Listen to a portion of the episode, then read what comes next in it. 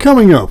And if they've got a spark and they're hungry to learn, then what this does, what this program does, it provides a strong, well structured, excellent pathway into a career shaping children's futures. And that gets me really excited. Hello and welcome to EBOR Talk, the primary education podcast brought to you by EBOR Academy Trust. Today, Sue Hinchliffe, Director of Apprenticeships, talks with Ben Greene, Head Teacher at Brotherton and Byram Community Primary Academy, about the value and considerable merits of EBOR's Early Years Educator Apprenticeship Programme. For more details, see our website at www.ebor.academy. Ben, thank you so much for having us here and for letting us pick your brains and for being willing to chat to us about apprenticeships and in particular our early years educator programme. You've worked with us and engaged with us as an apprenticeship provider in a number of ways. You've helped us to build our programme, so you were part of a team of leading early years practitioners at the very beginning who helped us to sort of set out the curriculum plans and what that would look like for our early years educator. And you have then subsequently worked as both a mentor and an employer of apprentices on all three of our programs. I think it would be great to to kind of have a little bit of information about your leadership credentials around EYFS, Ben. What experience do you have? What made you qualify for, you know, helping us to write that program? Well, so firstly, you're very welcome here at Brotherton. It's been lovely to have you and to show you around today. And it's really great to be able to come and share my own experiences um, of working alongside apprentices um, and with yourself. I have an absolute passion for high quality early years education. This sector is absolutely crucial. It's really important that we give our young children the best foundation in life. And I um, started my teaching career as a reception teacher, and I've worked in nursery um, as well. And I have a, a, a strong passion for ensuring our youngest children get the best start possible in life. And um, I worked in teaching for, for a number of years um, and then worked as an early years lead.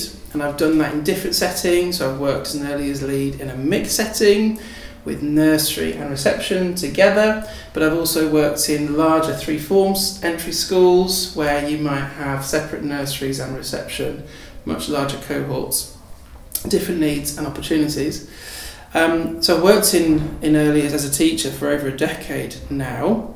And I've had the opportunity over the years as well, not just to lead units and lead teams, but I've had the opportunity to partner, to partner with local authorities, to partner with um, academy trusts, um, to support early years practice and policy on a wider scale.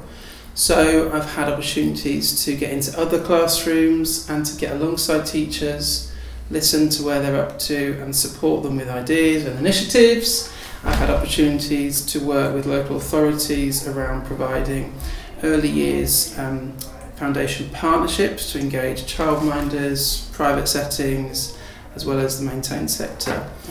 Um, and I've also worked with companies like Early Excellence to raise practice and to improve training across the sector. So if you can hear, I'm passionate about early years and I've had lots of opportunities to, to influence and to share and to grow myself as well. Excellent, Ben. Thank you. And that's why we wanted you on that team um, at the outset to build our program. Thank you for that. So I suppose what I'm interested in now is, you know, what are your thoughts about the benefits of investing in the skills of the early years workforce? I know that often, um, if there is a teacher in an early years setting, that they get often get lots of CPD. What, what's the value in investing in um, and upskilling the skills of the of, of the other staff in that setting, the ones that are working, you know, as key workers? Yeah, that's a really good question. The early years framework makes it very clear that a strong workforce is at the heart of best practice. Mm. And it's not doesn't say a strong teacher, it doesn't say one individual, it says a strong workforce, a team. And uh, what the early years apprenticeship does is it builds your team mm-hmm. um, alongside all that investment you might get in other channels and routes for people like teachers. In the early years, we want children to have a very, very strong foundation Um, it's important, especially from children from disadvantaged backgrounds. So we need every member of a team to be skilled uh, in identifying where there might be gaps in learning, but also coming up with ideas for moving that learning forward. It doesn't just fall on one person's shoulders. Absolutely. The earliest curriculum is broad. Mm-hmm. We take a holistic approach here, and it should be fully immersive. It can't be carried by one person. So to get that foundation strong, we need a team of people, a team who will work together to share knowledge, knowledge of the curriculum, but also the children and how to move learning on quickly. We also need people who are going to be able to connect with and engage families and communities and, and carers and supporters. So it's important that all of our staff are able to relate to our families, to listen to their concerns and to feedback progress. It's really important um, that everyone can do that. Um, we need people who enjoy spending time with children.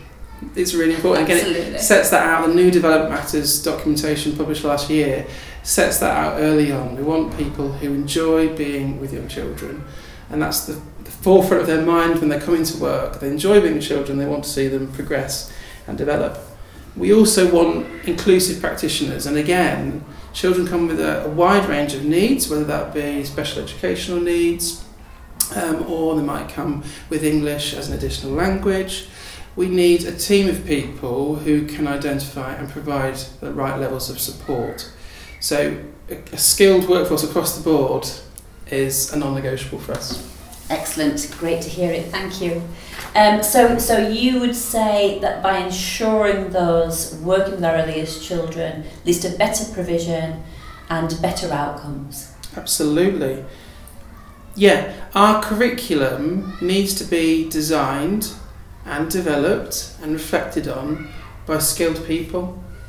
You know, you hit the nail on the head there with this, you know, outdated concept of it just being carried by one person, one teacher. Mm-hmm. We know in, in the early years workforce that it just doesn't work. Um, we need everyone to be ambitious. We need people to um, understand that the curriculum is carefully sequenced, it's progressive, and it builds over time. And we also need people who can recognise and respond to children's interests. So we need to make sure that all of our early years professionals are skilled to see what children are interested in and respond in the moment. So that, that's part of it. When you can do that, outcomes improve over time. Children make more progress, their outcomes are um, higher. And ultimately, what we want is for our children to be ready for Key Stage 1, ready for that next stage of learning. And I believe um, that ensuring our, all of our children, all of our, all of our staff are skilled leads to higher outcomes. And, and better outcomes leads to better life chances. Yes, particularly we know for children from more disadvantaged backgrounds. Absolutely. yeah. Um, we want everybody to be able to give our children a wide range of opportunities, ambitious opportunities. Mm. Um, we know in the early years as well that communication and stories and reading has a, a big impact. We know that children from disadvantaged backgrounds are disproportionately affected, of course, um, and they have less exposure to that. So we need people who are speaking, communicating, driving language rich environments, Yeah. reading to our children, building a love of language and, and reading from that foundational point so they can thrive from year one up. Yeah, great, thank you, Ben. So, lots of reasons why you were on the team to develop our curriculum and to develop our curriculum plans, to shape the programme, to shape the programme content. Um, lots of rationale there for why it's important to invest in our early years workforce. So what I kind of want to come to now, Ben, is like in your experience of recruiting, working with and supporting apprentices, um, working in early years, would you say that apprenticeship training results in that better provision being made? Yes, I would. Our trainees receive a mixture of high quality training, the front end, and regular time in the classroom with practitioners and children.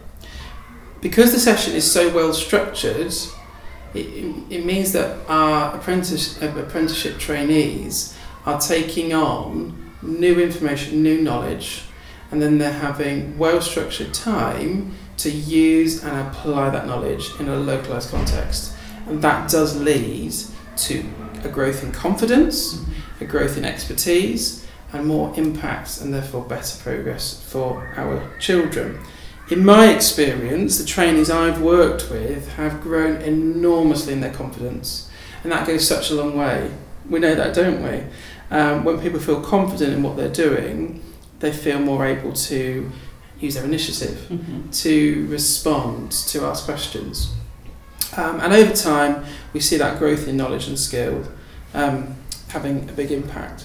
And would you say, Ben, that confidence comes from increased knowledge and increased skills?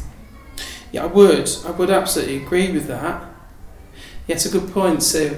We see people start at the start of the programme come with lots of questions, but they're not always sure what you don't know what you don't know, do you? Absolutely. And, and so, um, as they have those first few face to face sessions and new knowledge goes in, they come back with some really well placed questions. So they may say, Oh, I learnt this on, on a session.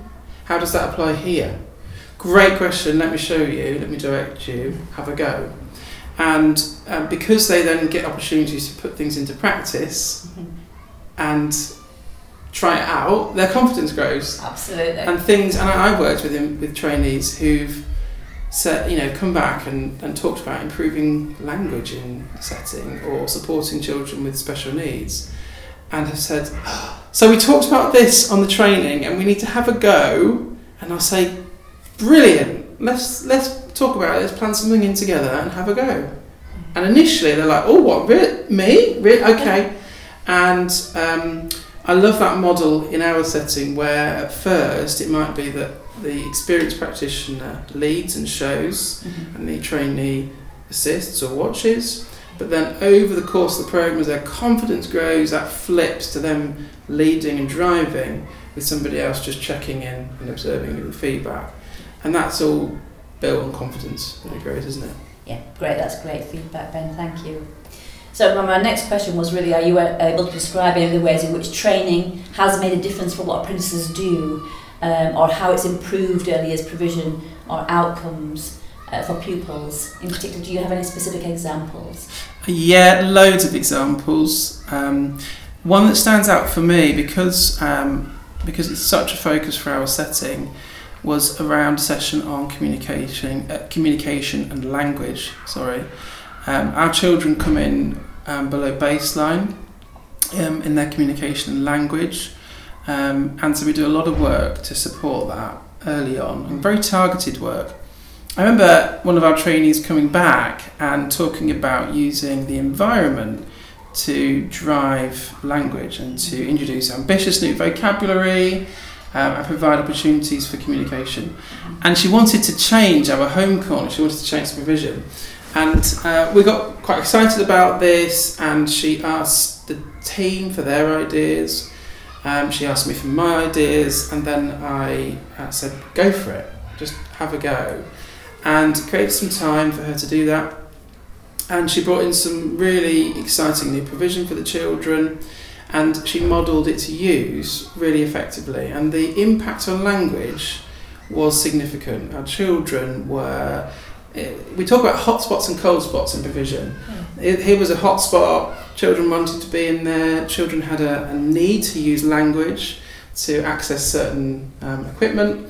Um, we brought in mathematical language. He created a, a phone book using the um, terminology that we teach in maths as well. So if they wanted to ring one of us teachers, they had to use the phone book and use our name and use the number. So some lovely creative ideas that just result in children having a need and a space to practice using language. Um, that was really exciting to see. I could go on and take loads of different examples, uh, but why that was so special for me was um, I don't think at the start of the program, well, she, I know she wouldn't have had the confidence to do it Mhm. or the knowledge. Yeah. Yet after several months of the program, she was able to do that. And as an employer, as an early years lead at the time, what I needed to do was facilitate it. Yeah. So here's some time, here's some ideas, have a go, let's reflect. create some space for her to, to Yeah. practice and to Yeah. and to perfect. Great, thank you, Ben. And I, and I know that we- we've had similar sort of feedback from other em, from other employers, other other settings, both both school based and nursery. How would you rate us at Ebor Academy Trust as a provider, um, how to describe the support, communication, collaboration and training that we've provided um, for those people who might be interested in working with us. Excellent. Basically, I'd say excellent, Sue. That's the right answer. yeah, very supportive from from day one. Ebor's values shape the behaviour and the attitude of this training. We talk about excellence, we talk about belonging, we talk about opportunities, we talk about respect, and that is runs right the way through this program. The quality of the training sessions I know is excellent. Our staff come back with new knowledge, they come back with questions, they come back with a, a, desire to learn. Staff have high expectations of trainees. There's very much a culture within Ebor of everyone can, everyone should. Mm-hmm. And all our trainees have those opportunities to excel and they rise to the challenge. Collaboration is a strength. I think trainees tell me how much they value the time with peers time out of the classroom to think, to talk, mm-hmm. to discuss in a safe place. Um, and I also would say, in terms of collaboration, that the support we get from the whole team as an employer is very, very strong. So communication is excellent, and when we need things um, addressing, it's done in a really professional way and very quickly. So I, I would give it a big th- thumbs up. Um, I wouldn't hesitate to recommend it to any employer who's looking to grow their workforce. Thank you, that's great to hear. Is there anything else that you'd like to say or you think that would be useful to, for other employers to hear? Yeah, I've always said for many years that we want to find the very best people to come and work with our children. Um, we want them to come in and set a foundation for a life full of learning and development. I believe if people have a passion for supporting children, then a place on an Ebor apprenticeship programme will give them the knowledge and, then, and the skills they need to become a highly skilled practitioner. And that's the real joy for me, and that's what I'd say to any employer, is you can't teach those relationships with children. You can't teach people mm. to connect with children. If they've got a spark and they're hungry to learn, then what this does, what this program does, it provides a strong, well structured, excellent pathway into a career shaping children's futures. And that gets me really excited. Me too. Me too, and that's why I do it. oh, Ben, thank you so much. It's been lovely talking to you, and I really appreciate the time that you've made, especially at the beginning of term. Pleasure. Okay. Thank you ever so much. Thank you, Sue. And a reminder that you can find out more about Ebor's Early Years Educator Apprenticeship Programme and other apprenticeships at our website www.ebor.academy.